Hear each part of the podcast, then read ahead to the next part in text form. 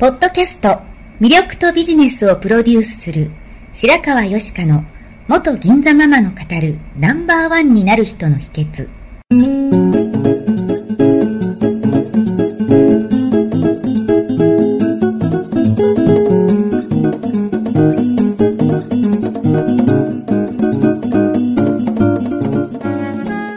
外資系企業の OL から銀座のナンバーワンホステスそしてママに12年間にわたって多くのお客様や従業員の心理成長に関わり人の本質的な魅力や能力を引き出し業績アップにつながるコーチングを行ってきました。内面世界のケアと外側の世界へのアプローチの両輪でナンバーワンの輝きを放っていく方法を白川よしかがさまざまな角度からお伝えしていきます。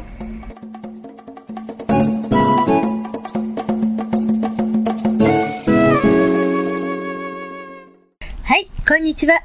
魅力とビジネスをプロデュースする白川よしかのナンバーワンになる人の秘訣を始めたいと思います。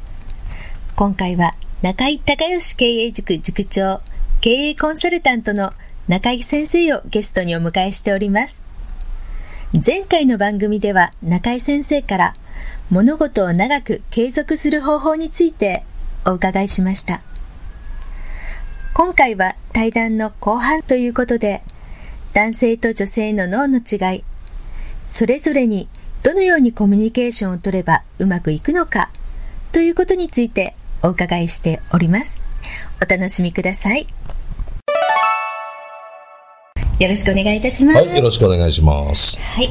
はい。あとですね、はい先生にねお伺いしたいことがありまして、はいはい起業家の方のはい脳の使い方とはいうことで、男性と女性と、はいあのいろんな方を見てこられたと思うんですけれども、男性女性で起業家さんでもは成功されていくプロセスで、はい。脳の使い方が違うんじゃないかと思うんですけれどその点についてお聞かせいただけますか、まあ、企業というか基本的に男女の脳っていうのは、あのちょっと違うんはいですよね。はい。あ金星と火星から来たっていうようなうん、そうそうですね。あのはい。違うんで、はい。まあ構造的にも少し違うんですけれども、あのーまあ。大きく分けて言うとその男性の人って解決志向なんですね、はい。なんか問題があって、例えばその起業間もなくて例えば集客できないとか、あのまあ、いろんな問題あるじゃないですか起こるじゃないですか、でその時に例えば僕のところに相談来られたらなんとかこの問題を解決してほしい答えが欲しくてそう来てるわけですね、はい。でこれは女性は共感志向なんで、はい。とりあえずその集客ができないんだったらその集客ができなくて、辛いっていう気持ちを聞いてほしいっていう、うん、わかるよ。わかるよ。その君の君の気持ちって共感してほしいんですよね。共感してほしいですね,、そこがあって、で、あのーそれを共感して、あの一段落つくまで解決策を言ったらダメなんですね、そうですよね。それ男女関係でも同じですよね, はいだから解決策はあんまりね女性の場合はねいらないことが多いですね。で喋ってるうちに自分で解決自己解決する人も多いし。セルフで解決されていくんですね、で男性の場合はやっぱりそこを、あのしっかりと、えーまあ、確認してその人が本当にどういう、はい。えー解決策を望んでるのかっていうのを確認して、具体的に提示をして、はい。で最後男の人はね、はい。まああなたならできるよって言わないとダメなんですよ。なるほど自信ですね。そうそうそう私銀座でも言ってました。言ってました。何々さんだったら絶対できますよ。そうそうそうそう。言ってました。あの男性の方がメンタルが弱いですから、で男性は励ましてあげないといけないですうん。女性は励ましなくても、こう女性はもう大そうはい気づいて、はい。であのなんかできるよとかより大丈夫ですよね、うん。大丈夫大丈夫ってうんうんいう感じの方が落ち着くっていう、はい。まあこれ僕の経験から。いいですね。男性にはできるよ。で絶対できるよ、で女性には大丈夫だよ大丈夫だよまあはいこれはなんかやっぱり経験値もあって、あの気をつけてますね、それはもうはい。一般の会社でも言えることですよね、はい。女性の方と男性の方に対して、はい、だからあの例えばうちのねあの不動産の管理会社はほとんど女性なんですね、あそうなんですね。ほとんどそうですね、まあ、4分の3ぐらはい。い女性なんで、はい。あのーで、えー子育て中の方とかもたくさんはい。いるんで、はい。そのそれ例えばその家の中でなんかちょっとね子供が、えー勉強しないと,、はい。とかはい。なんか子供が、えー言うこと聞かないとかなんかイラッとするようなことがあったらやっぱ仕事はい。出るじゃないですか、そうですね。でそそういうのは割と分かるんで、はい、あのどうしたんですかみたいなな感じでちょっと聞いてあげたりとか、でやっぱ最後大丈夫大丈夫ですよね、うん。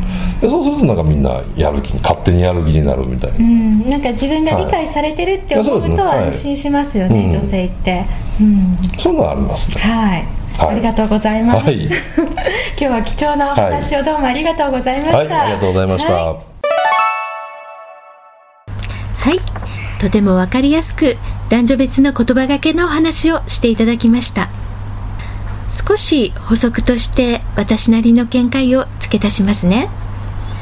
まず人にできるよという時。無責任にできるというのはかえって良くないと思ってるんですね。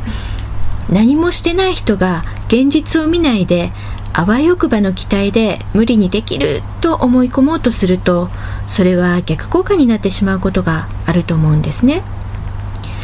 できない自分のなぜかに向き合って問題は何かを見て足りないものやスキルを高めるということをしていかないと状況は変わらないですよね。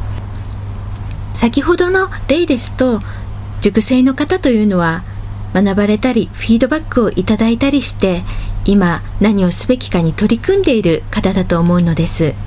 なのでできるという後押し。特に尊敬する方からできると言われることがより自信を高めるんだというふうに思いました。ですのでねむやみになった風な自信をつけさせるできるというのは気をつけた方がいいなということで一つ本を紹介しますね。えこれはロンドン大学人気教授トマス・チャモロー・プリミュージクという方が書いている自信がない人は一流になれるという本をぜひ参考にされてください。あとですね、男性のセルフイメージっていうのはやっぱり社会での成功や結果に結びついていることが多いですし女性のセルフイメージはどうしても外見との関係性が深いと思うんですね。そして、えー、身近な人からの称賛ですとかプロセスに共感してもらうことが大事だと思ってます。その辺のお話はまた何か機会があればと思います。ではこの辺で今日は締めたいと思います。それでは。最後まで聞いてくださりありがとうございました。本日の番組はいかがでしたか？これから少しずつお声をいただきながらより充実した内容にしていきたいと思います。番組のご感想やご質問は info アットマーク白川よしか .com までお寄せください。また http コロンスラッシュスラッシュ白川よしか .com ドキャストページからも受け付けております。お送りくださった方にはただいまプレゼントをご用意してますね。そしてさらに詳しいお話については無料メルマガビジョニスト通信にてこちらはサイトにある登録ボタンから簡単にお申し込みしていただけます。もっと深いお話はいつかあなたと直接交わせますことを楽しみにしております。それではまた。